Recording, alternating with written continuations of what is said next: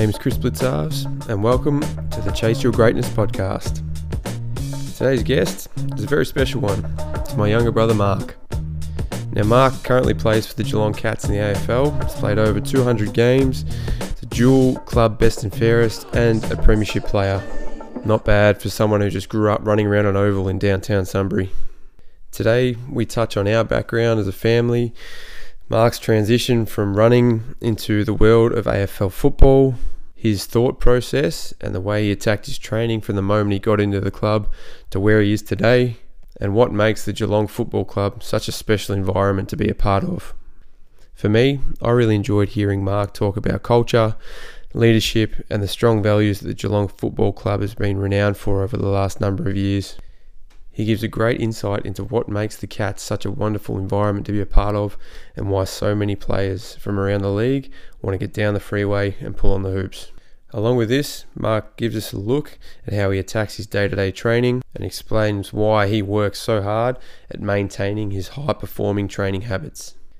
This is a great chat. It was a lot of fun. It was awesome to catch up with my brother Given the schedule clashes that tend to happen between our family, it's pretty rare to get us both in the same room for any longer than 10 minutes. So it was great to get round to his place, enjoy a home cooked meal, and sit down and have a good old fashioned heart to heart with him. As always, if you haven't picked up your copy of Chase Your Greatness yet, jump on Amazon, throw that in the search bar, pick up your copy, and get chasing. And without further ado, here's my conversation with my brother, Mark Blicavs.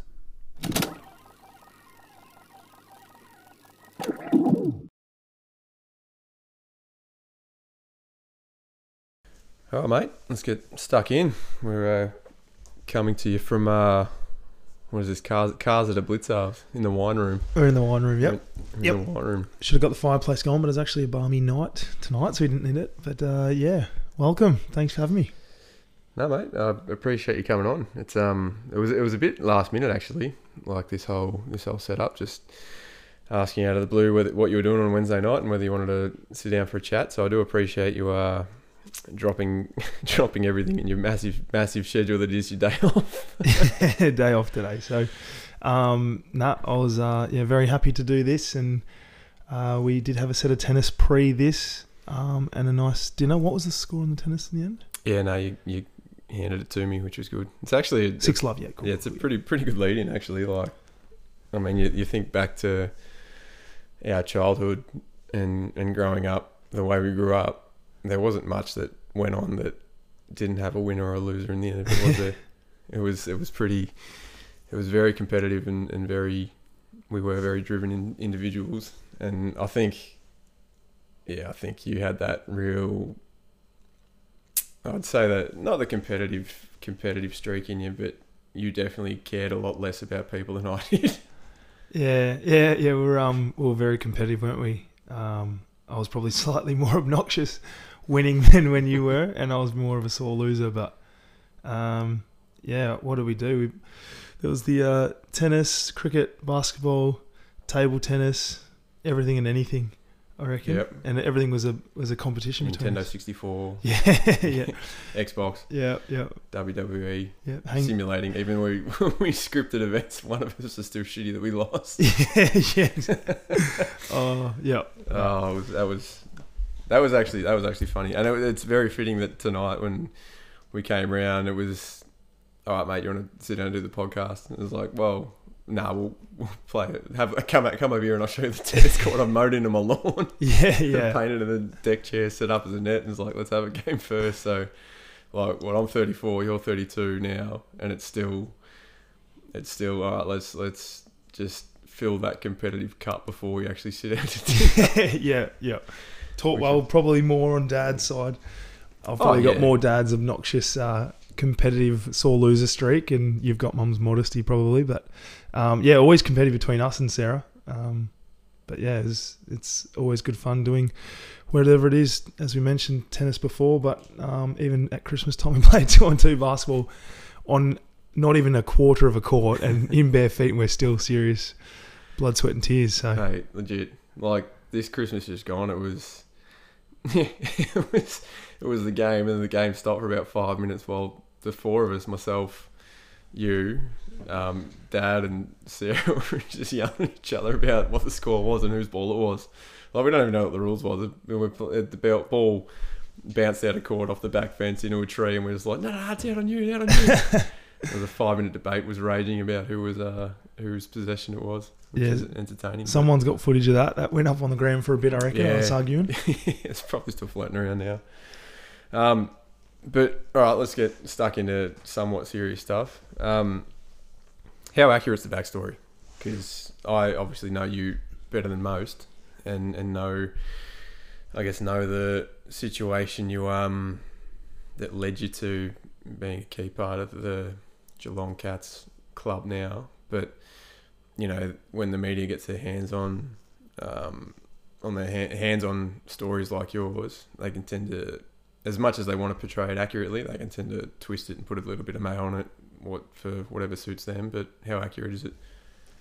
Yeah, uh, there's always mayo on all those stories because it it's um it sounds good and it probably reads and sells better, whatever it is. But um, yeah, obviously my background was athletics, so um, when I got drafted, I was 21 at the time and still really keen on athletics. So, um, but it wasn't steeplechase. That was that's one thing. So let's didn't love the steeple, I was just doing at the time. But I was a middle distance runner, so I really enjoyed that.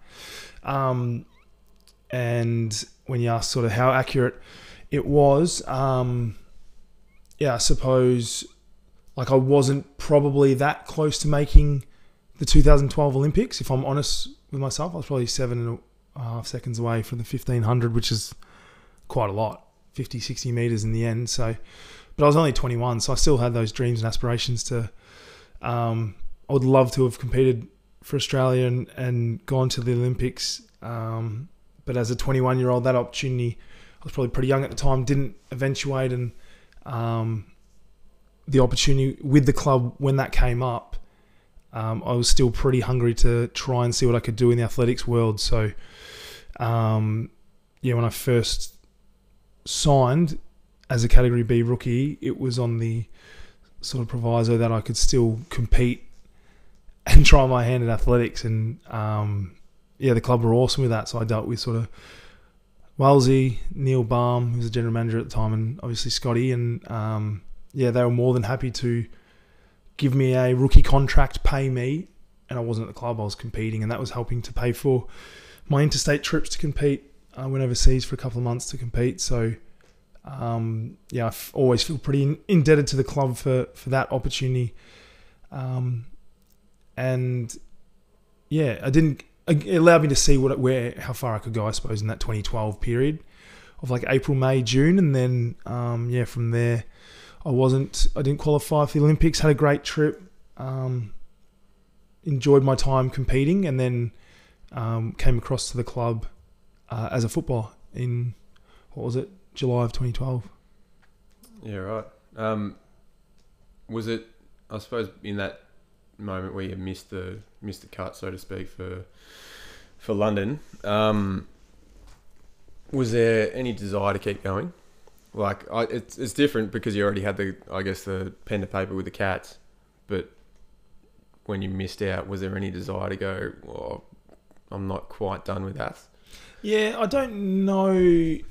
I reckon there might have been a bit more desire if I had made it, actually. Because maybe I got a taste for it and thought, oh, actually, I'm actually on the right path here. I'm going okay. I'm competing at a high level.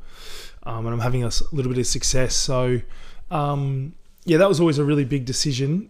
And I mean, my probably sounding boards to chat to his mum and dad, I, I spoke a heap to them about it. And um, they sort of just said, it's probably not going to work if you have any regret regrets. So if you go to football and you're thinking about athletics and what could have been or what might still be, it's probably not going to work. So mum and dad's advice was pretty much just to if you decide to go to footy, like give that give that the hundred percent crack. You you can't look back and be like, oh, what if or oh, if this doesn't work out in a year, I'll go back to athletics. You sort of had to have that attitude of, nah, that's gone now, finished. Um, I've got this opportunity and and try and take it on. So um, yeah, I sort of wrestled with the decision a little bit, even though I'd signed. I'd sort of I was probably 60-40 going to footy, but there was still that big chunk even though I'd signed with the club, that oh no, I'm going to continue athletic with athletics.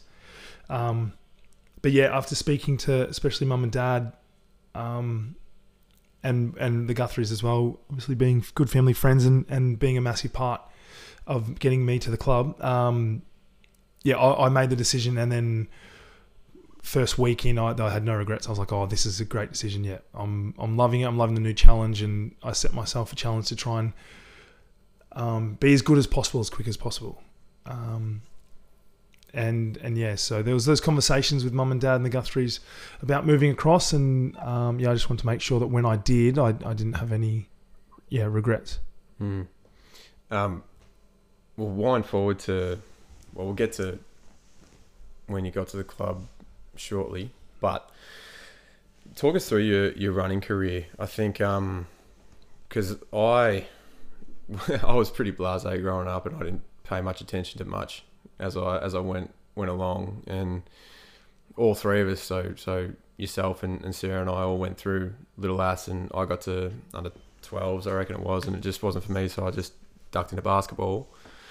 Um, but you kept going, and I I didn't enjoy athletics, which is why I left, obviously. But the moment I stepped away, I gave you know zero care or zero thought to how people actually kept going in that sport. So, because um, I know you ended up running out like for Keilor St Bernard's, correct? Yep. Doing, yep. doing a bit of that, and then how did that eventuate into you know your I guess your state and your national level opportunities? Yeah, well, how um, did it eventuate into the you you know pushing for London? Yeah, well, well, we did athletics as young kids. We did every sport, and athletics was one. I suppose Saturday mornings, just had a heap of mates, which I really enjoyed going to in my sort of under. I started at Sunbury Little Athletics under eights, all the way down to 13s. Keilor Little Athletics from 13s to 15s. So I had a heap of good mates throughout that whole period, and um, I know I just like the challenge of pushing myself and and running and and I suppose I had a bit of success. So I really enjoyed it. And then that natural progression of after Little Athletics, then what do you do? You go into sort of seniors, it's called. So I went to Keilor St Bernard's and and um, yeah, had a coach and some good mates there as well, which really helped. And then along the way, still playing a bit of cricket. Basketball was the other one. Um, but it was probably about when I was about 16 um, Dad spoke to me and said, "Oh, might be time to look at making a decision between one of the sports. If you're really keen on one, maybe just start looking at having a real crack at it." So, um, yeah, it was basketball versus athletics, and I chose athletics. So, um, yeah, sort of put basketball to the wayside and was with Keilor St Bernard's for a bit, and then went across to athletics Essendon, and that was mainly again because I had some of my best mates who were at athletics Essendon. So I did that and throughout, I'm just, I suppose, trying to learn as much as I can about um, my body, how to push yourself, enjoying the training, enjoying competing, and having a little bit of success, while also going through puberty and getting really tall and lanky and having a couple of years of trash running there. But um, yeah, no, that it was always really, really good fun. So I did that, and um, yeah, I suppose I was just every year just trying to improve and improve and improve, and it was probably the last. um, as a 20, 19, 20 year old, I started having a bit more of a. Um, my times were coming down, a bit more success with running, so then I was able to compete against more of the men's and the, the open open leagues sort of events. So, um, and then from there, once you start competing against them, you want to go further again. So it's just that natural progression of this is the goal. Okay, now this is the goal. Now this is the goal. Um, so then the goal for me was the Olympics. When did it get to that point? Like, do you, um, can you pinpoint it where you're like, all right, I'm a fair income shot at, at making London? Um, probably not fair income shot at making London, but probably probably I thought to myself, oh, I'm I've got a bit of a potentially I've got a bit of a career here. Um, and that was when in 2000 early 2012 I ran in WA and around the 1500 my PB was like 348 at the time and I just hung on the back of some of these really good open men runners and ran. I think I came like fourth and ran like 343. And I was like, oh, that's a big chunk down. Now I'm sort of, that's a great result. I'm still not um, near those like high 330 runners, whatever it might be, but um, like I'm getting there. So I feel like that race sort of showed that oh okay what I'm doing is going okay and I'll con- if I continue to improve eventually I'll start running some international stuff and and um, the 2016 Olympics in Rio could be a real possibility. I'd be 25 at the time, so um, but yeah, I had a bit of that that success in that those races early 2012, um, and I'd already signed with the club by then. End of 2011 is when I signed with Geelong, but um, yeah, that's when I felt like oh, there was a, there was a chance there, um, and then yeah, I, I just wanted to. I suppose part of me wanted to go overseas and tick that box off too, which is why um, after that sort of Melbourne Australian season racing in summer, you go April May, you go over to to Europe and race, and so um, I only did four races over there, but I got a bit of a taste of that, which I was really happy I did. Looking back on it now, I'm, i was really happy I got the opportunity. Yeah, nice. Um, going through the um, the training side of things for it, actually go back to that race where you you knocked off that massive amount of time in Perth. How'd you feel at the back end of that? Like when you finished, and it was a while back now, obviously, but did you finish that race? You know, sitting on the back of those those four or five guys that um, you know were essentially probably the elite of what Australia had to offer did you feel like you had more in the tank? Like, did you feel like you, you wrapped up the race and you're like, all right, I can I can hang with these guys and, and probably knock them off, or did you get to the end and was like, geez, I'm cooked? Um, oh, it's always tough. That uh, it was a 1500 race, so it's always tough. Um, I felt really happy. I, I remember calling mum straight away because she was really into the athletics at the time too, and um, yeah, letting her know what I just run and the coach as well. So they were sort of a little bit shocked that I'd run that because um, I I think I was just going to fill the numbers in the race. Um, but yeah, I, that I was going flat out trying to hold on to these guys. So um, part of me was like, oh, I've got a bit of improvement as the optimism. Um, looking back on it, I was probably still pretty young that I needed a few more years to build strength and that endurance in my body. But um, the memory of of running that straight away, I was I was pumped. Yeah, I was I was on cloud nine for a while there. Beaut.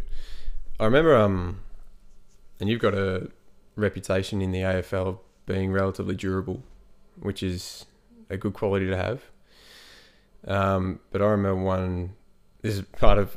This is probably one of the only times I actually did pay attention to your running career. is when you're um, you, you ended up at Falls Creek for about two weeks longer than you should have, because of a uh, a pretty pretty freakish kind of injury, right? Well, yeah, yeah. I fell in a creek at Falls Creek. Would you believe it? So um, it's very fitting. Is, very fitting. Yeah, this is in the summertime. So um, for us as athletes over the New Year's period, which now my New Year's look a bit different, but um, yeah, I'd, I'd, be talking to all my mates like, "What are you doing for New Year's?" And I'm like, "Oh, I'm going to Falls." And they're like, "Oh, really? That's yeah."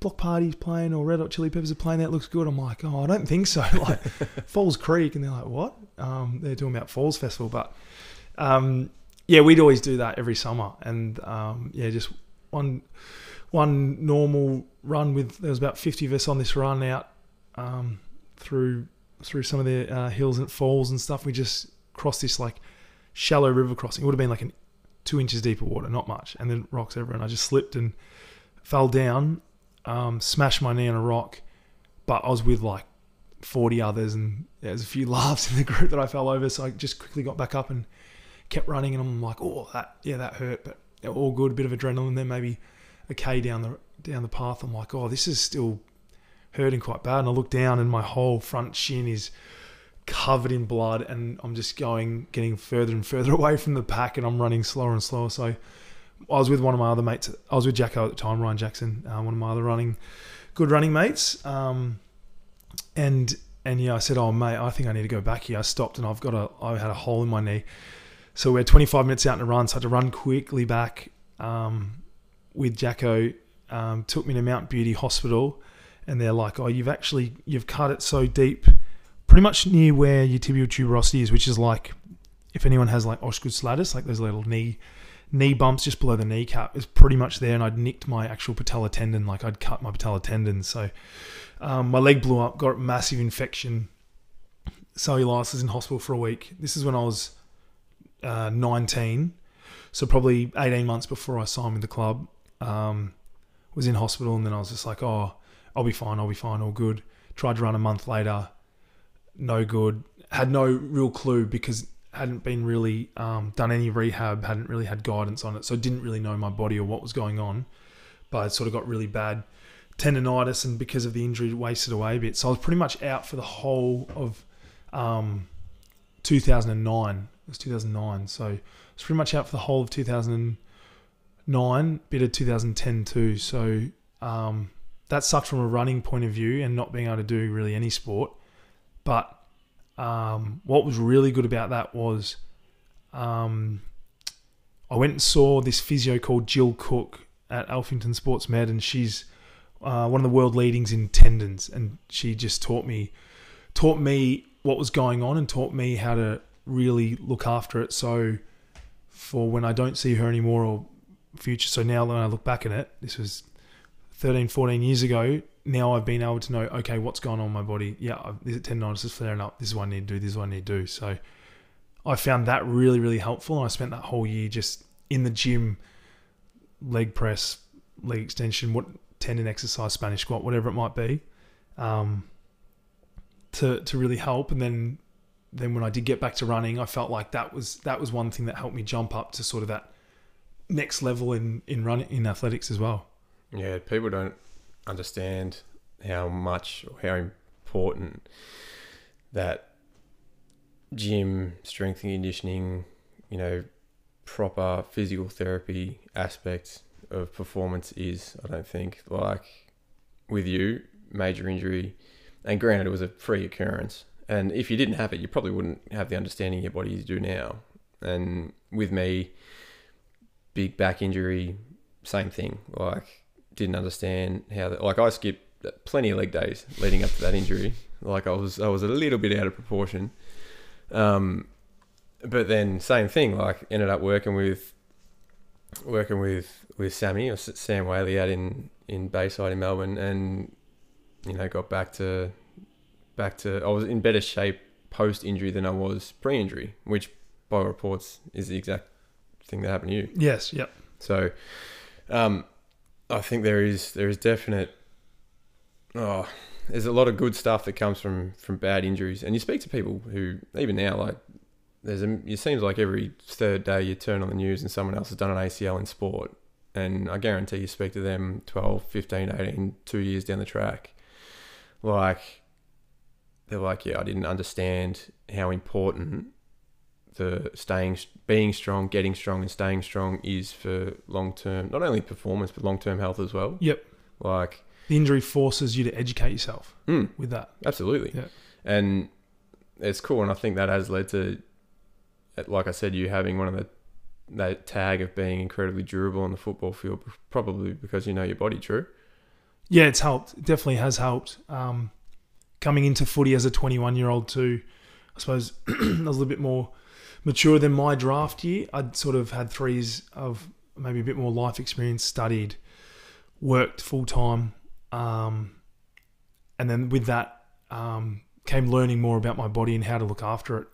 Um, and then the other thing was that with athletics too, if I look back on it and the cross country running and all that, like I, would, I couldn't recommend doing athletics more to help with anyone wanting to be elite at any sport, just for the skills you pick up. And I reckon it's made me resilient in my body. So, um, In what way? like touchwood, I yeah, I haven't had many stress related injuries and I haven't had many soft tissue related injuries. So the injuries I've picked up have been from tackles or knocks or knees or like impact collision type injuries. So, um, yeah, the soft tissue one, one probably because I can't can't get up to the speed to tear a muscle, so I'm pretty lucky there. But um, yeah, we we tick off 14, 15k games where you're getting running pretty high high intensity levels and and getting trod on and tackled and up and down, and the my body's holding up really well from the soft tissue and stress point of view. So um, I would put a lot of that down to one knowing my body and being able to manage it through those years, and two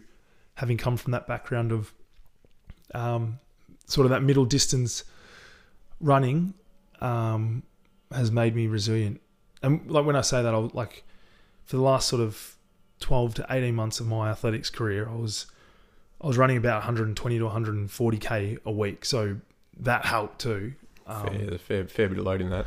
yeah, but with all of it, you just learn to like from the steeplechase. I did high jump, like what else did we do? We did the hurdles and stuff. You just learn to jump and you learn to move your hips and you learn to run and sprint and stop and whatever it might be. So, um, yeah, I, I've been pretty lucky in that sense. Mm.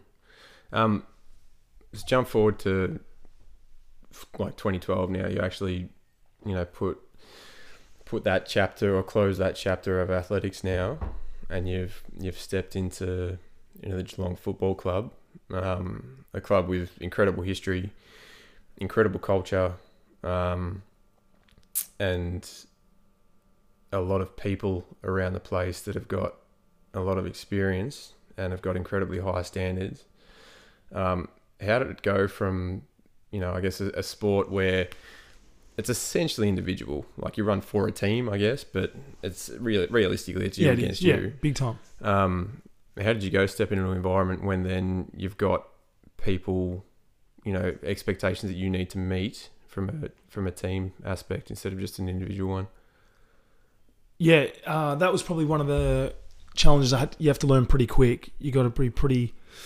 Um, you got to be less selfish and think more about your team and all that. How'd you go with that?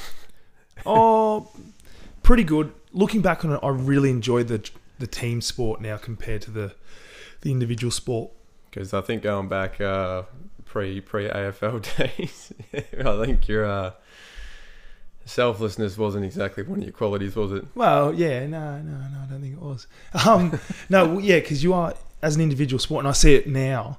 Um, it's tough, and you do think so much about yourself because um, I suppose you're the only one that can control your result, and there's you put all that pressure on yourself, and um, you've got no one to um, blame if it all goes wrong. And then the other end, you've got no one really. I mean, you can celebrate, but there's no one really to celebrate your success with you as much, I suppose. Like you've got your team around you that I'm trying to think of if someone whoever win the win a Olympic gold medal, like unbelievable. You've got that those people to celebrate around you. Um, but no one's accomplished that but you. So the feeling would be unbelievable. But I've really enjoyed thinking about yeah other people, my teammates. So that was something I had to learn really quick.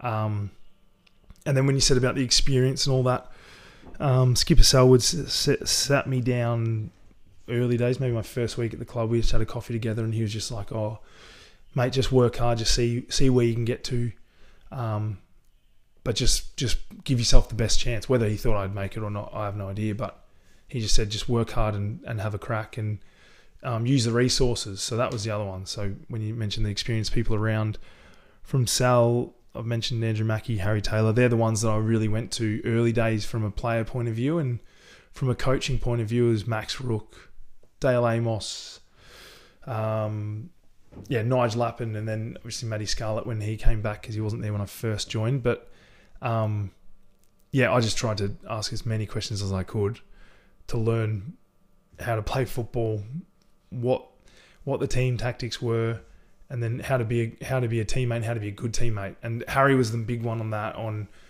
um, what you're doing helps. You want it to help yourself, but you want it to help the team. So always put that first. And um, what I'm doing right now is this going to help the team? Is this helping a teammate? And if you do that, then you make yourself better. Has that been a mantra you've carried through your last, you know, 200 odd games?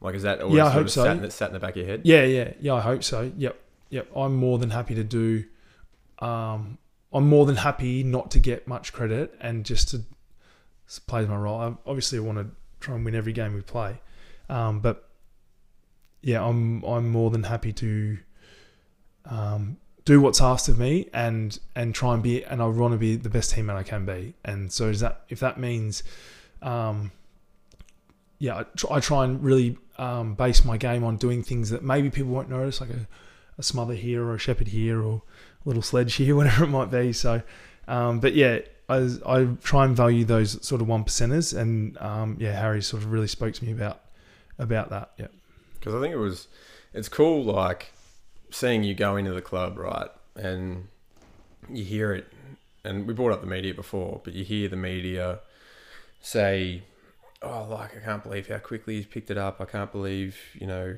he's a natural natural athlete. Oh, he's just you shouldn't be able to kick a ball like that, or you shouldn't be able to read the play like that when you haven't played football since you know, what you played two school games back in a year ten, like under sixteen footy, and then you you know very next game you play two or three VFL games, and then you go, oh mate, and you get, and that was it. Like you see the big story around you, especially early days, was like you shouldn't be, you've got no right to be doing what you're doing on a football field.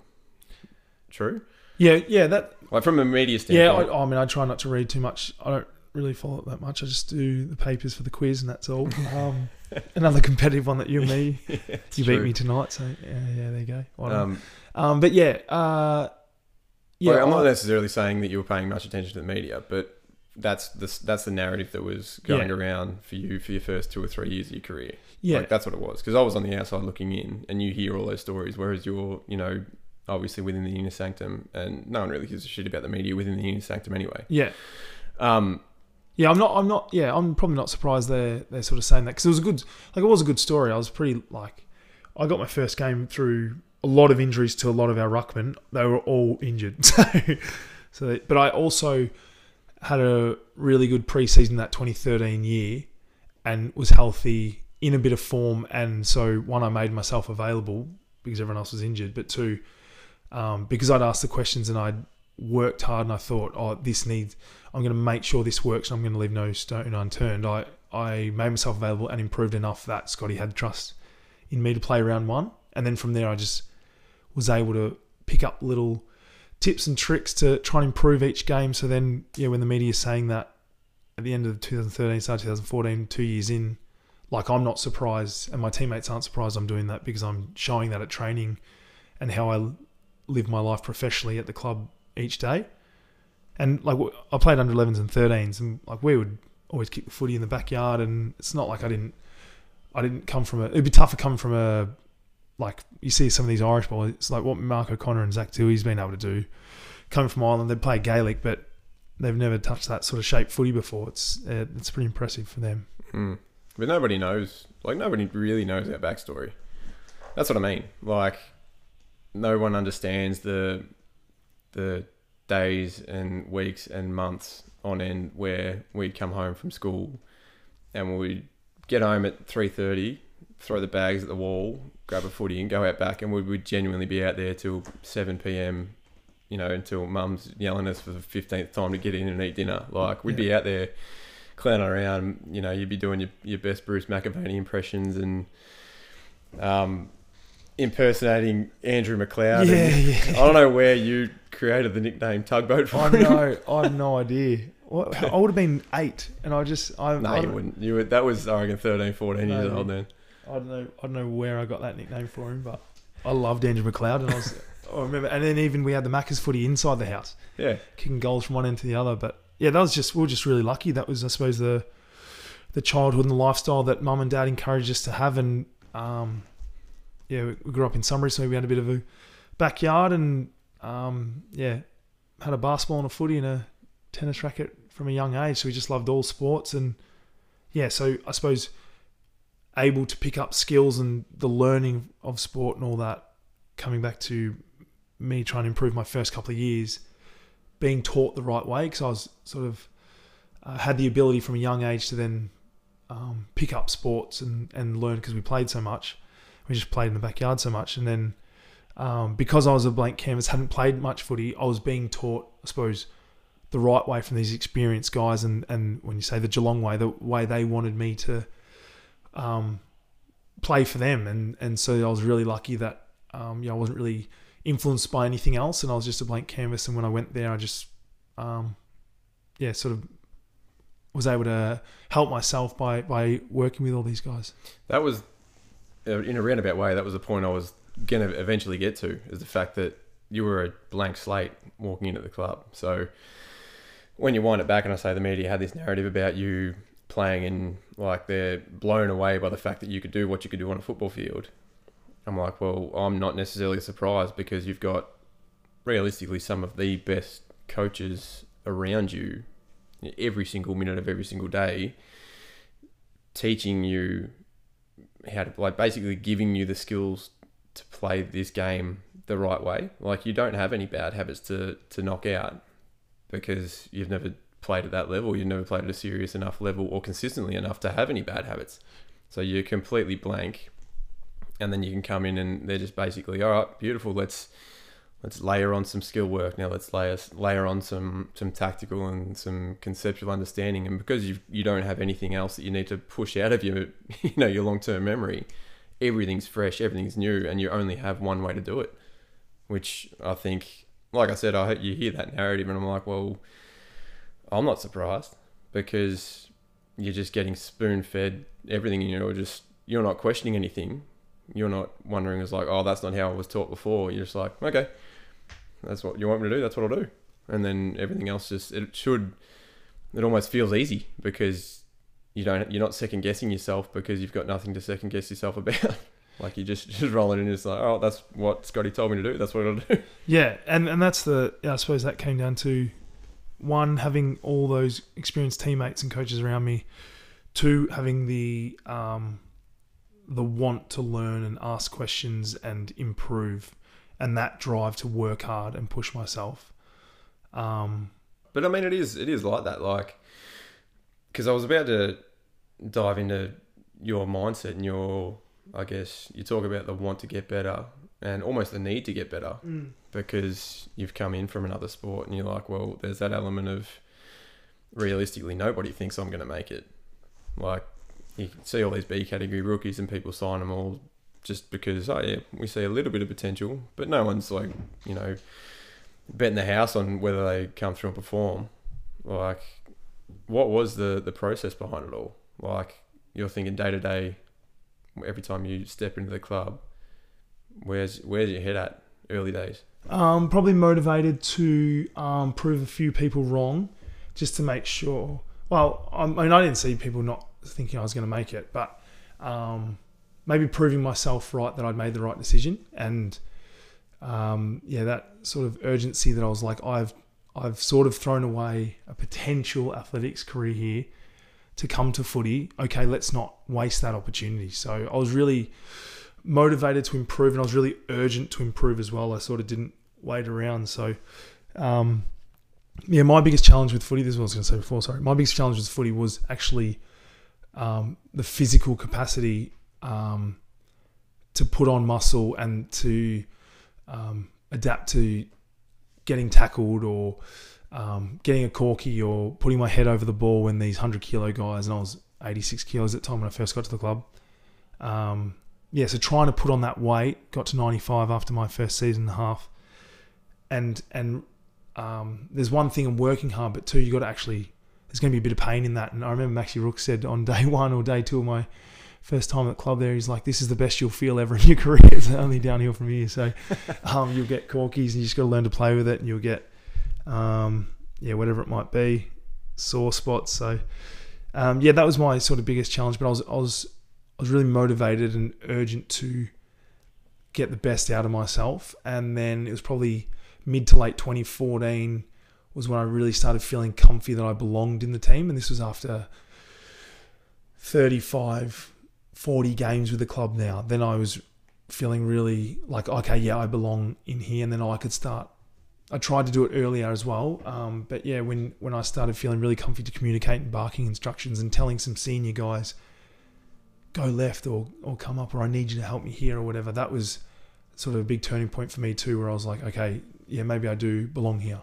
Mm. So that was you said mid 2014, right? Yeah, yeah, yeah. Because I think, like, I, and I don't know. I'm I'm obviously very biased given the fact that you are family.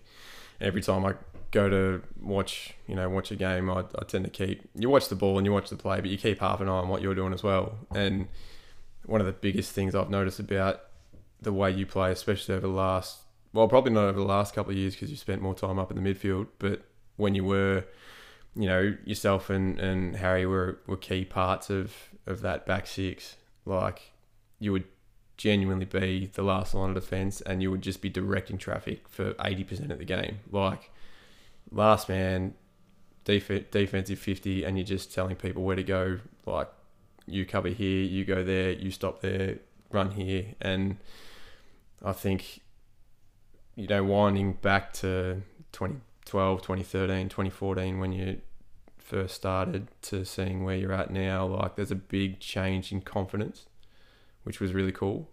Um, now, do, was that just a matter of knowing that you'd put in the work, or was that a matter of just other people saying, "Yeah, you you can do this," or "We need you to do this," or what what led to that big shift? You reckon? Oh, probably just combination of improving, um, playing more games, trial trying to communicate with someone, and and all that worked, and then communicating a bit more, and then receiving feedback. So you're just constantly just trying to build and build to the point where then that's what you naturally do. So yeah, I, yeah, I, that was a big thing for me. Harry, I suppose, again spoke to me about it's really loud out there on field, so you need to communicate really loud. And then when you talk about that defensive spot, we're all barking instructions to each other, whatever it might be, push up.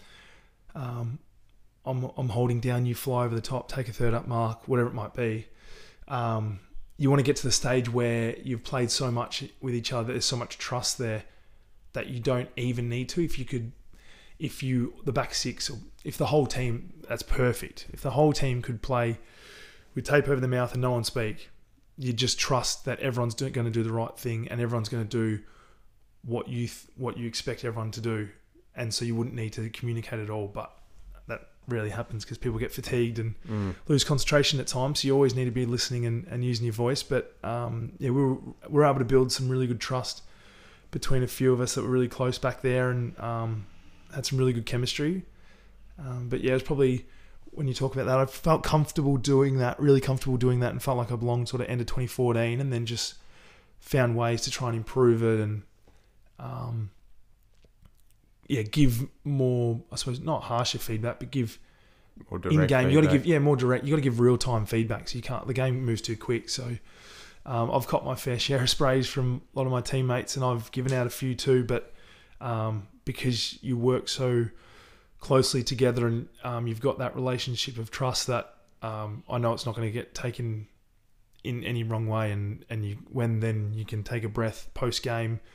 The following day, when you're doing recovery or whatever it might be, to then be like, oh, you know how we had this conversation, like, um, this is what I was thinking. You should have done this, and and then maybe it's like, oh no, I was thinking this. Like, oh, okay, let's watch that edit or whatever it might be. But you always sort it out. So, Mm. um, and again, I put that back down to trust and having good on and off field relationships with my teammates. That when we do give um, feedback out there, um, positive, negative, constructive, direct, whatever it is, that it, it's never taken the wrong way. Where's the trust come from? Like, Uh, big big question, but you have a think about. And Yeah. I've got my own theories on it, but I see I see the Geelong Football Club as having one of the best cultures in in the in the country, and I was lucky enough to get over to to Ireland with you boys to watch Merrick play, which was a fun few days. Wasn't it? Um, but where where does the trust come from amongst your team? um, just from for me consistency with training and, and playing and and or not even not even so much playing training and and working hard together and so um, whether that might be doing a drill like against Busey or Merrick Jack whoever it might be or um, yeah doing some skill work with Guth like you're just constantly out there together that you know exactly what they're going to give. And when I say that consistency, like, regardless if Cam has a bad game or a good game, like, it's the difference isn't that much because he's worked so hard and for so long and he's done it so consistently over time that it's just built trust that um, when it's his time to go, he'll go and he'll um, he'll do the right thing. So yeah, I, I just put it down to consistency and and training together and um, Was yeah. there a team blueprint? Like when you talk about consistency and training standards and training habits and that kind of thing, like where's that come from? Has that just come from years of playing together, or was there when you when you got there? Did you speak to your senior, like your Harrys and your Cells and those sorts of players, and they were like, "This is how we do things. These are Um, these are your non-negotiables. yeah, this all- are the benchmarks you have to meet." Yeah, no, it's never it's never this is this is the way we do things. Like we're all really we've got like a really relaxed professionalism at the club, which is really good. So we we are treated as adults and we're treated as professional athletes. So there's the expectation. You Mm. meant you expect to act like a professional athlete, and that goes from whatever it might be. Like if you um, if you know this food helps you perform well, fine. If you need a diet because you need to lose a couple of kilos to perform well, then do that. Um,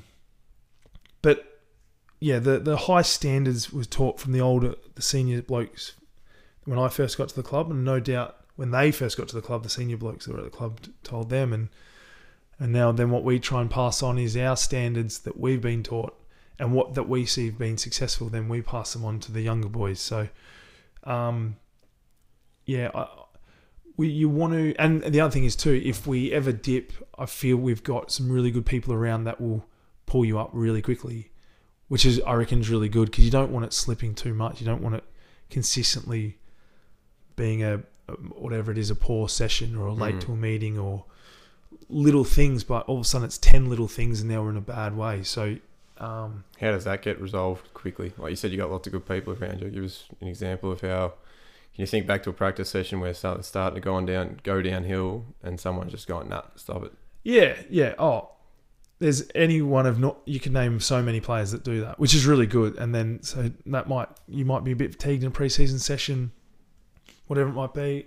Quick chat, narrows the focus, and we're back into it.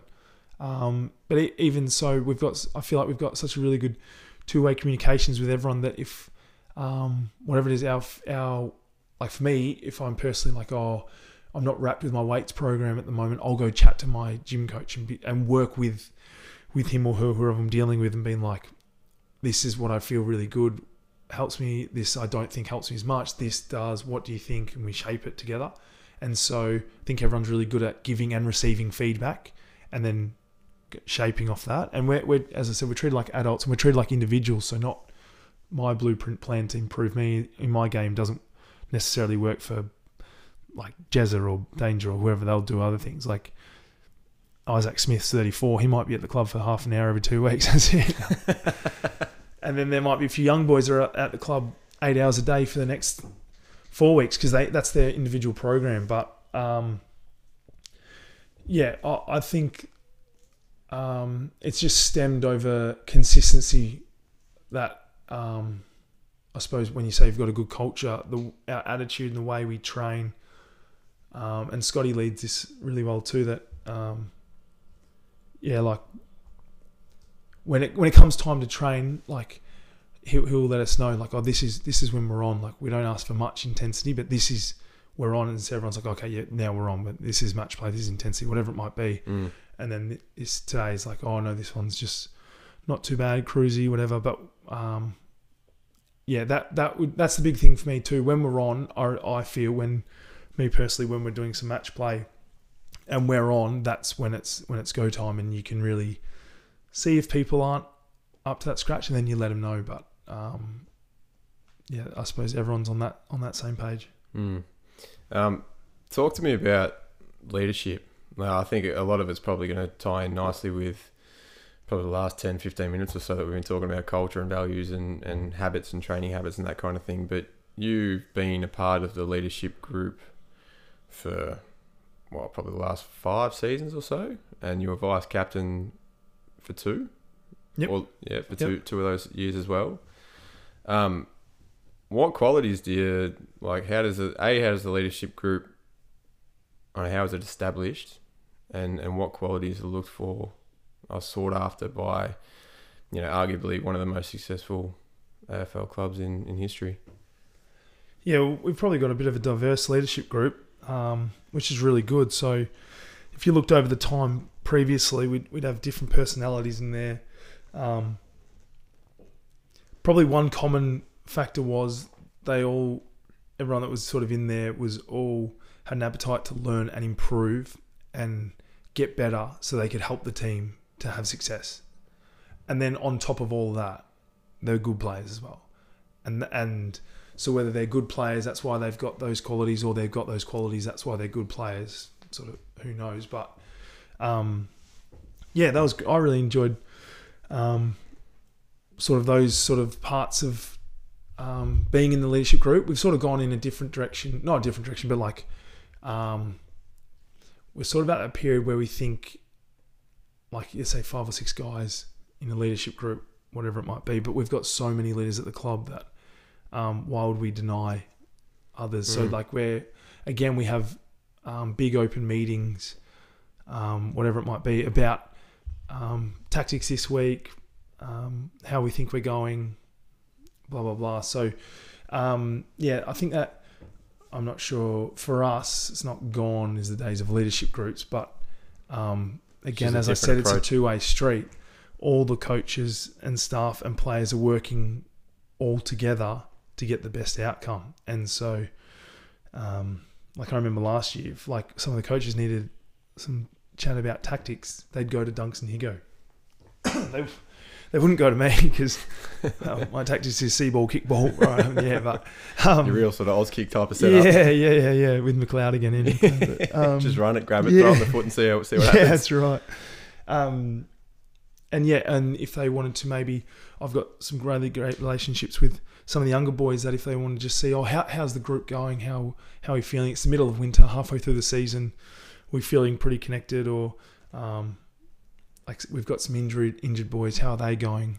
Maybe they they chat to me, or they chat to um, Merrick, or whoever it might be. So it's really good. Like we've got a lot of different leaders with a lot of different strengths that all get utilised. So but my I mean I if I was to describe some of my qualities as a leader like I'd always want to be on field known as a good communicator. I want to as we mentioned before like I want to be able to help set up and if I can communicate if someone of my teammates is lacking in a bit of concentration I can bring them back so they're in a better starting position and then they win the ball and kick a goal. I'm stoked with that. They have kicked the goal and all that and I'm stoked that I was able to help set them up. So I always want to keep doing that and um, for me I just want to show everyone that I can have a really good balance between being lighthearted and really enjoying my time in football, but also then flick a switch, bang, now we're serious and we're on.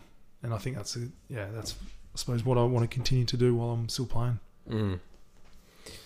Um, talk to me about loyalty. Now, I'm of the opinion that loyalty in sport is dead. He's dead. Yeah, gone. Now, I think What are we? Ta- what sport are we talking about? NBA. Like NFL. uh, Oh, it's yeah. not even. I reckon it, uh, loyalty in, in sport in general, mate. You look at half the. There's been deals done in the AFL that I reckon are like no one gives a shit about their team anymore. Like I'm not going to name names, but I guarantee if I actually sat and thought about it, you could probably come up with six or seven examples in the next five minutes or so that where you're thinking, well, he's chasing money, he's chasing money. yeah, like, yeah, yeah. I think um, with you and But oh, to be fair, that's not. That's. I mean, that like, if it's when we talk in the NBA, we're talking the AFL too. But if they, if some club throws far more money than a different club, like you can be as loyal as you want, but it is it is tough. mm, Like, oh, money that talks. would be tough. Money talks. So it would be, it would be tough. And I've never been in that situation, but I would like to think that if I was in that situation, I would still um, be loyal. Um, but yeah, I, I uh, sorry, you probably had a few questions in there, but I have no um, bad like I would I would have no bad illness or whatever like um, no, annoyances no to- ill feelings. Ill feelings, nice from you. That's good. Yeah, I'd have no ill feelings to any of my teammates if they ever did that, or anyone else who does that in the AFL or, or whatever else, um, because they're brought there. They're looking after It's a, themselves. it's a job. yeah, It's, a, it's a job. It's a promotion. Like you've got to go and, and chase the cash. If you've got families, you have got mortgages to pay and that kind of thing. Like absolutely, you get that side of things. Yeah. Um, but the little anecdote I had was I was chatting to um to a mate at work. Um, and he was saying that he was listening to a, a little snippet on I don't know SEN or or something where they were talking about the league's most underpaid footballers, and you were far and away top of the list. Like, and obviously nobody knows the exact dollar amount that you're on, but they're always saying, "Oh yeah, like." that is crap. seconds, I'm just call my dad. He's my manager. Is some bullshit. Yeah, well, there's, there's another story we could look at diving into about that relationship. But Yeah. um, no, they were saying like, you know, you're roughly around that four, 450, 500 grand a year mark, where realistically the way you've played would warrant, you know, 750, 800, 850 from other clubs. And you see other players at other clubs that are signing million dollar deals that couldn't hold a candle to how valuable you are to your team. Now, you know, you're in the process of, you know, negotiating contract extensions and that kind of thing. But given the fact that the Cats showed that faith in you and took that chance on you early, early days, does that, you know, do you feel like you are 100% going to be a one club player, even though, and obviously they're pretty, you know, black and white questions and there's lots of shades of grey in here anyway. But um, do you have that, I guess, that, that sense to, or sense of loyalty towards Geelong for, you know, taking that chance on you? Oh yeah, definitely. I feel very um, grateful for the opportunity they gave me and indebted to them. Um, and as I said, I'd, I'd love to. I'd like to think I'd stay loyal. I, I think I really will. Um, yeah, one because I, I like I like the fact of that. I like the fact I don't know for some reason post my career, if you can say one club player, I just like that title as one club player. And again, it doesn't matter if people have gone to different clubs and that's their choice, whatever, um, and that's fine. The other thing is, I feel like why I feel like I want to be loyal and want to stay at Geelong is because of the people involved and, um, as you mentioned, the culture that the guys before me and the and the coaches and the staff members before me and all that have created. They've created this place of, for me, I get to go to the club and I'm I've got some of my best mates there. Um, it's really relaxed and fun and enjoyable. I feel like I'm learning. I feel like I'm improving and I'm challenged. Um, and I feel really safe there. And um, I think that's um, maybe why we are able to get some players to Geelong, where we are and what we bring, what they can bring to us, but what we provide for them um, as well. And so, yeah, I'm sure if there's if I wasn't enjoying it and if I didn't like the club and I didn't have many mates here, I'd I'd go, but I do, and I feel like so. Um, yeah, it, would be different in everyone's situation, but yeah, uh, loyalty for me. i am as I said, you you said I'm in the um, negotiating a new contract, which we've all agreed to anyway. That's public, so um, yeah, like I'm going to be around for another couple of years. So um, yeah, that is yeah awesome. And if I'm, I don't look at if I'm underpaid or overpaid or whatever. I'm like it's a negotiation between me and the club. I'm happy with what I'm getting. They're happy with what they're paying. We're both happy. That's great. And I, I would hope I'd never be greedy either, because I because I also look at the bigger picture that if maybe if I'm a little less greedy, there's a little bit more money to maybe get someone like a Jeremy Cameron to help kick 45 goals per game to help us win the flag. And then all of a sudden we're sitting here on Premiership player and I'm pretty bloody happy with that. Mm. It is, yeah. It's it's it's the I guess it's the the kind of impression that I'm getting about not only you, but the majority of the club as a whole. It is incredibly team first, and when you think about you know loyalty being dead in professional sports now, it seems like that's not the case down in Geelong. Like the the culture and the connectedness and the people down there are so close knit that a nobody wants to leave, and b people want to be a part of. And I think if you can find that environment, it's probably not just in sport. Like if you find that environment in a workplace, or if you find that that kind of feeling in a relationship, or you know, if you find that just with your with your close circle, if you've got that that every and everybody who has that close knit group of mates feels that anyway. Like you can have, you know, like 100 or 200 or 300 people you would consider friends, but you know that you've got that close group of three or four or five where it just feels right. And it strikes me that the cats just feel right for a lot of people, which I think is really, really cool. And it does lead to people taking pay cuts, and it does lead to people not necessarily thinking about the money, but thinking about the people. And it's what can I do to stay, and what can I do to help you know, build this club and keep this club at such a great spot. I think it's it's really special. Mm. Yeah, and then that adds to the motivation. As you mentioned, it doesn't even need to be a sporting club. If it's a um, yeah, workplace, whatever environment it is, if you if you're happy in it and um, you feel enjoyment and wanting to go to that place, going to work. Let's just say, like you want, you're motivated to then improve yourself. So then the workplace improves too, and then if the workplace improves, you're happier and you're enjoying yourself, and it's a big cycle. Okay, now I'm really happy to enjoy. I want to improve again. Now the workplace improves. So, yeah, um, that's that's what what's happening at the moment at the club, and um, we're not we're not um, lax on knowing that that can change pretty quickly. So you're always trying to do things a little different each year and evolving and all that. Because um, yeah, well, I mean, we talk about a great environment, a great workplace, and a great culture, but as you mentioned, if you don't, if you just get comfortable with that, then it slips away pretty quickly. Mm.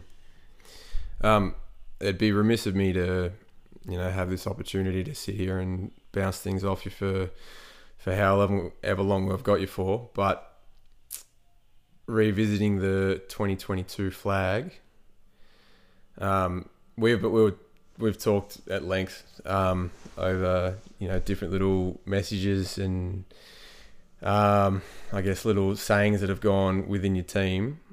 Are you allowed to speak about the whole outside the flags? So I get, or are you going to keep that one in house?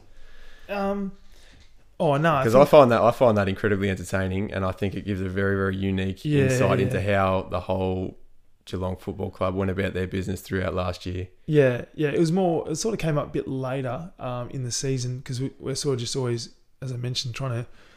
Each week we're trying to improve and evolve our games. So then by the end, we've got it. We've got it humming, and um, yeah, it was just more about. I know there was a game late in the season that um, we weren't timid, but we didn't really take them on, and um, yeah, the coaches sort of said like instead of like hoping we win this. Let's just win it, and if we lose it trying to play our way, well then, who gives a shit really? Like, and so that's just like, yeah. As uh, I don't know how much UFC fans you got listening, but um, Khabib Nurmagomedov, who's the uh, um, Dagestani wrestler, I shouldn't have gone here anyway. They'd always talk about taking him to deep water, and they would drown him when they take him to deep water. Now we weren't that serious about drowning our opposition, but we're saying let's just let's just uh, yeah not play it safe pretty much. Let's just go out do it our way and um, yeah if it doesn't work at least we can hang out we can hold our head up high knowing that we've tried it our way. Um, and that was sort of the message, and that that filled everyone with confidence, confidence um, to make mistakes. They were just like, "That's fine." We're like, if you make a mistake, trying to do what you think's right and and having a crack at it, that's fine. And so that momentum and that sort of positive energy was really good because um, if we did make mistakes, we were okay with it, and we knew the mistakes were incoming. So we, like whatever it might be, we got over and supported the ball and we mopped up those mistakes. And then because everyone was really confident and, um, I suppose, not worried about making mistakes, less mistakes happened, and it just happened to be um, when I talk about sort of that final game of the year. That was one where it felt like everyone was really happy to just take the game on, and um, it all really worked. And there was there was a few mistakes, and if you look at sort of that first six or seven minutes in the first quarter, the score's like one 0 or nil nil. It was a bit up and back. We had a bit in our forward line, but um, we thought the game was on our terms, but we hadn't scored yet. But that's okay, and everyone was just like, "Yep, let's go again. Let's get it inside 50." Oh, it didn't work that time. Let's hit this kick, get it back inside 50. Cool, and then just works from there. So um, yeah, that was the environment that especially Scotty led, and Joel as well. That um, yeah, if you make a mistake, who gives a shit? Just go again. How was that? How was that received? Obviously, it was received really well, but like, it's tough not to always be thinking about, geez, I better not stuff this up. Like, how hard was it to get everybody comfortable with that freewheeling, let's just go, shit happens type of mindset? Like, Yeah, was that was that was that was that tough to? It wasn't just yeah, it wasn't a hundred miles an hour type situation. We're no, still no, but was that like a was that built over the entire season, or was it just like a matter of like, mate, who cares? Let's just roll. And and was it a matter of somebody making like a an error, and then Scotty going, nah, don't care, and then it just sort of filtered down. It was like, oh, okay, Yeah. Well, if the head coach, who you know is arguably one of the most intense individuals in football, is is okay with this happening because it was the right mistake to make, then everyone's just like, all right, I'm starting to feel a bit more comfortable, a bit- bit more comfortable, and then it was just like, cool, let's roll. Yeah, it just built over time. So over that previous years, well, years as well, but this year especially 2022, or sorry, the year of the flag 2022, um, you just built up every every week. So, um, and it was a bit repetitive at times, but in the meetings and all that, so the whole playing list sort of knows the tactics, knows um, when we want to move it, maybe quicker, what we're thinking here, whatever it might be. Um, and then once you've got that down pat, then just play with freedom. So that's not marking the ball 10 meters out from the defensive goal and just playing on blindly. We wouldn't we wouldn't do that, but it's um, yeah, just playing how you think the game should play, and because we're all sort of well educated in, and we've been building up for the whole time, like everyone sort of just knew what Just to do. faith that the Yeah, they- system's been yeah. built in. Yeah, and then going back to that trust thing too. If there's a mistake there, the person making the mistake trusted that everyone else would get over and help it, and and it wasn't going to be criticised for it. So um, yeah, we never I, we never criticise individuals in publicly, like sorry, in our meetings or anything like.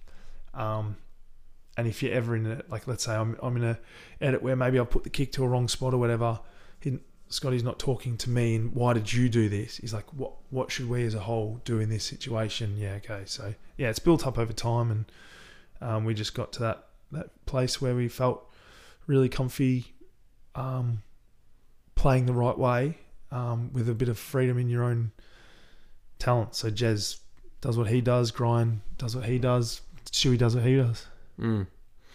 Who was the one that that coined the term? Let's take him out. Let's let's make him swim outside the flags.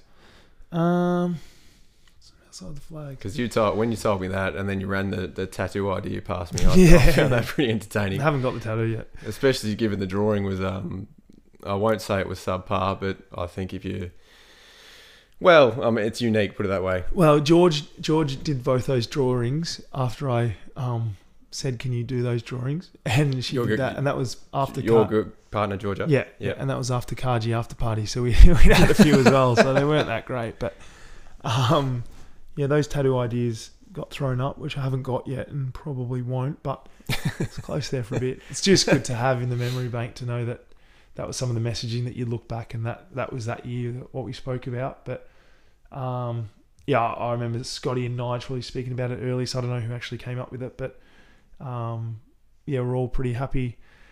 Scotty or Nigel brought it up, and then we all got a laugh out of that, and then we're all taking the piss out of it. But By take- yeah, by taking the piss out of it, everyone's talking about it, and a- you, yeah, makes it real. it makes it real. So um, yeah, it was de- it was probably definitely up to the coaches on that one. I think. How do you guys go about blocking out the noise? Now, when I say the noise, I'm I'm talking like you see, and I'm gonna gonna openly, you know, stereotype your Collingwoods, your Richmonds, those type of supporters that are on the front row, you know, spitting over the line and, and that kind of thing. Like, how do you go about not only blocking out that stuff when there's you know hundred thousand people, you know, trying to do their do their bit to get inside your head and and no doubt saying some stuff that's that's pretty nasty. Um, but then you know the social media side of things, and and you're pretty pretty low key on, on the socials anyway. But um, and you being you, like you don't pay much attention to that kind of stuff anyway. But is that something that's spoken about in clubland, like you know being able to to block out the noise from a well, yeah, from a performance aspect. Yeah, yeah, we speak about it. It would be. It's definitely tougher for some than others. For me personally, I'm pretty cruisy. As I said, I well now I've got digital quiz, Sydney Morning Herald quiz on the on the phone. I don't need to read the papers, but I was just never one that would read. I Mum loves getting the scrapbooks and trying to show me all the articles, but I just, to be honest, I don't care if I'm in the paper. I don't want to read about myself. I don't watch much footy unless I'm we're playing them the next week because it's I do edits at the club and all that. Um, and I, besides the grand final, I don't really really watch much of our games either. Again, I watch the edits and where I can improve, but I don't go back if I've had, well, I've never had 30 touches, but if I had 25 touches and well, I've never had four goals. Gee, I'm not very good here.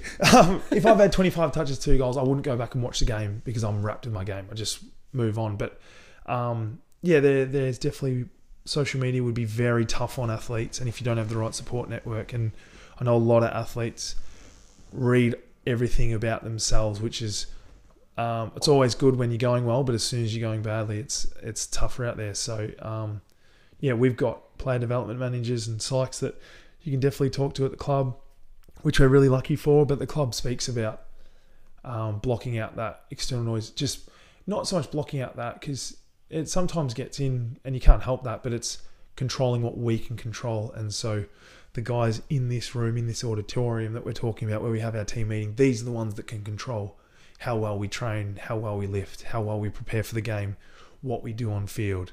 And it doesn't matter what anyone else thinks or says because that's just words, but we can actually control it. So, um, which is a tough, high pressure situation. But again, the coach always speak about how privileged we are to be in that position because we have 100,000 people come watch us.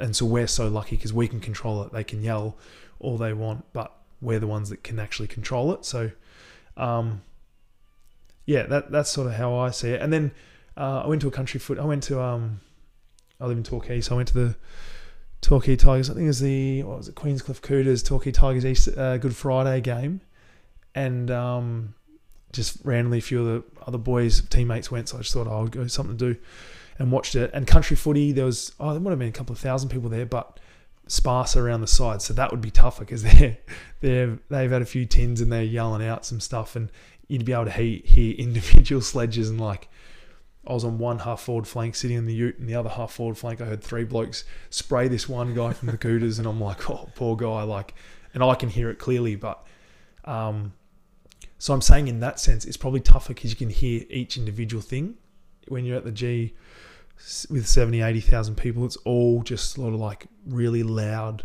noise white noise type stuff. You can't um unless you unless the ball goes over the boundary and you have to go pick it up from the fence and the guy who's sitting where you are right now, two meters from me, says, "Blitz you," da, da, da. like you're not you're just not going to get a haircut, whatever it is. That's the one. so I do hear some. Old faithful. That, oh, the old faithful. Um, go back to athletics. Um, yeah. It's funny though because yeah. you, you do that, and if the ball rolls over the fence and you pick it up and you're standing there three foot from his nose, Yeah. he's not going to say anything like that, is he? He's like, "Oh, here you go, sir." Yeah, well, yeah, well, I haven't had that yet, but um, yeah, it's it is it is all white noise, and yeah, it's pretty easy to drown that out. Um, but with that all that noise, that's the tough thing to then getting back to communicating and opening your ears and actually listening on field because that I've screamed at people on my team 10, 15 meters away, and they have not been able to hear me. So that's more of the challenge with yeah with people saying you're a dickhead. Mm. Who cares? Sorry, I'm just trying to fix this mic. No, it's still good. Yeah, we're still good. Good, good. Um, going back, I know obviously you're not going to name names. That's cool, but you said you saw you've seen people who haven't been able to block out the the social media stuff spiral a little bit. Like, what what a what happened and b how did they get themselves out of it? Well, yeah, we're really lucky in the sense that the AFLPA and all that have the AFL provide us with a heap of um, resources. So we've got a club psych at the club, heap of medical staff. We've got couple of really good with Wertho and Shannon Byrnes with our player development managers. So um, we've got a lot of support there, people to talk to, people we can trust. Um, so in that regards, if if you're ever going, not not even that, if you're ever just low and going going downhill or you're unhappy or you want to speak to someone, we've got plenty of people. Um, but yeah, um, and we, we they also provide education sessions on that on social media on um, education sessions on how people will try and get in your head and and all that. So um, yeah, they sort of equipped us with the tools to deal with it, and um, you can sort of tell if some people aren't going as well, but then you sort of just have a chat to them and that might be whether they're just lo- looking a little bit lethargic at training or around the club, or whatever. But um, yeah, everyone's pretty, I suppose, switched on to it in terms of then, yeah, we'll, we'll have people check in on them, um, and yeah, they just, yeah, probably comes back to that trust aspect, doesn't it? Yeah, yeah, and like you've built that, you've built that people first, team first, you know, warm, loving, inclusive culture around the cats that and it doesn't go just from the playing group and the coaching staff it is right through the fabric of the club where everybody has everybody else's best interests at heart Yeah. Like, Yeah, and, and it, it it be- would yeah. it would build that sense of trust amongst yourselves to, to be able to open up to each other and say look i'm not feeling real flash i need some help Yes, yeah, and and reminding it's good to get reminded and and just know that the club is a safe space too, as in like there's no. I would hope, and again, that you can just that changes like that. But for me personally, I feel like it's a safe space. There's no judging. Everyone's there to help each other and wants the best for each other. So, the more we can offer that, the the more comfortable players feel inside the inside the club walls. Mm, that's good. Um, talk to me. I guess we'll we'll start to wrap this thing up. Um, the biggest lessons you've you've had over the uh, over your time. Now it doesn't necessarily have to be just football either. Like you can wind it back back to childhood, and you can take it through your athletics career, and you can take it to you know whatever you've picked up throughout your AFL playing career as well. But if there is, you know, one or two big, big things, or you know, whether it's lessons you've learned or or just changes in the way you carry yourself day to day that that helps you perform at the highest level consistently, what would they be? Yeah. Um Yeah, I don't know. I feel like I've just tried to continue to improve each year so then all of a sudden I've had a 12 year career so far and being like, "Whoa, I'm completely different to what I was when I first got to the club, but I don't really know how I got there." It's just maybe taking learnings out of little bits, listening to people's answers sort of every year.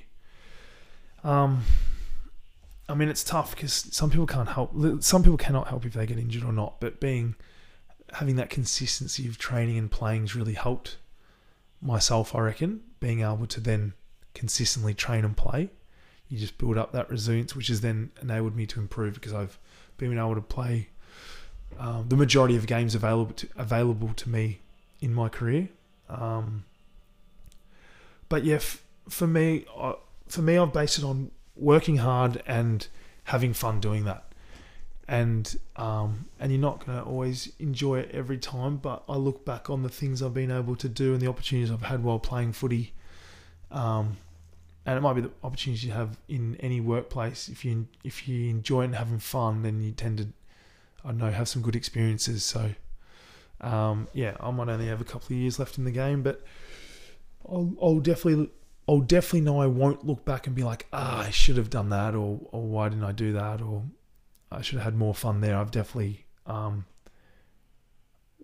and I'll still continue over my career now to work hard and continue to try and get the best out of myself and improve, and have fun while doing it. Mm. It's good. Um, you've always been been pretty pretty quick on the lip too, which is which has been good. And um, it's been entertaining, definitely, definitely throughout our childhood. Like some of the some of the banter that has gone back and forth between us has been has been Do you remember when I hit you with a skateboard? top. no, when was that? Oh, I tell everyone this. Oh, I, I, you know, I saw red when I was like eight. You, I think you beat me in basketball or something. You know, hit you over the back of the back of the skateboard. I remember that. Yeah, there you go, knocked you out. Do you remember actually? Do you remember this time we were playing? I don't know what it was, but we are playing like brandy or something with tennis balls or ball tag or something. And there's a bunch of people around, and you were flying around on the back of one of your mates' bikes. Like you, he had pegs on the back Oh, of his yes. bike, and you were just like standing on the pegs, like one hand on the back of his shoulder, up nice and tall, and you had a tennis ball cocked ready to go. And I'm sitting in the bushes here, and I've I've popped up tennis ball and just unleashed and hit you dead between the eyes, right in like smack bang in the middle of the forehead, probably from about eight foot away, at, Oh. at full heat too, oh, and just knocked you clean on your ass. Like we've had some battles. We've had some absolute battles on that. A lot ended in tears, but um, yeah, the lips probably gotten a bit better as I've gotten a bit older. I've uh, if I get sprayed or accident elbow on the face, I don't tend to cry off to mum this time. I have to stay on the footy field, but um, Because there's been a couple of couple of I won't say sledges because I don't actually know what's been said, and no doubt there's there's some very very good stuff on the that's mentioned on the footy field, which I want you to touch on in a second. But one of the best ones I saw was just on a TV replay, and obviously on TV we can't hear what you're saying on the field. But you were playing Essendon, and I don't know, they they got it in. You guys are absolutely serving it to them. Um, they finally got it inside their forward fifty, and somehow scrapped it behind. Um, and they got up and they went over to high five each other. It was like, and you've just run between them and like grabbed both of their arms and just threw them aside and then ran straight through the middle. It's like you're not high fiving it behind. Like that was that was one of the best ones I've I've seen, um, which I still get a giggle out of today. Anything to be annoying. That was Devon Smith, I reckon, and uh, I forget who the other Essendon player was, but yeah, I do remember that. I remember you saying that. I was just, I don't know, anything to just be annoying, I suppose. Um, yeah. But what's but what's been some of the? I won't say the best ones you've said because you can keep them one them, them close to your chest if you like. But what's what's been a good one that you've heard either directed at yourself or or else or Nah. somebody else? Uh, Andrew Mackie's always good on the lip. I like. Even now because he's he's list manager now. Isn't Oh he? yeah, Him he's sharp. He's always switched on. He's pretty sharp. Um, no, I, you just like I suppose I'm. I'm just well, everyone's just a fake tough guy on field because what are you going to do? You could punch someone in the face, and then you get six weeks and a five grand fine. You don't want that. So everyone's just all talk. So it's just that. But no, I'm I'm actually um, not that uh, funny on the lip. I'm sort of just more more annoying. I would have thought, but um, no, I mean Jordan Lewis in my first game at half time we we played the Hawks in my very first game Easter Monday and we were down by five goals and um, I'm sure there's better ones out there but this is my first game so it's pretty vivid. And he comes up and he's like "You- the debutante guy. I didn't even think he knew who I was my name. And he's like what are you you're five goals down. What are you even doing out here? And I'm just like I don't know mate. It's my first game I don't know. I was just like agreed with you. Like I'm just agreeing with him not fighting back. He's like yeah, all right, and then just ran off. And then we ended up winning the game, so that was good. But um, yeah, I, you seriously take the sledges with a grain of salt. They're, no one says anything bad, really. It's just, and everyone's, all the umpires mic'd up, so you don't say anything bad. You probably wouldn't say anything real personal, even if they did. I'd be like, meh, whatever. Mm. But- It'd be it'd still be entertaining, I reckon.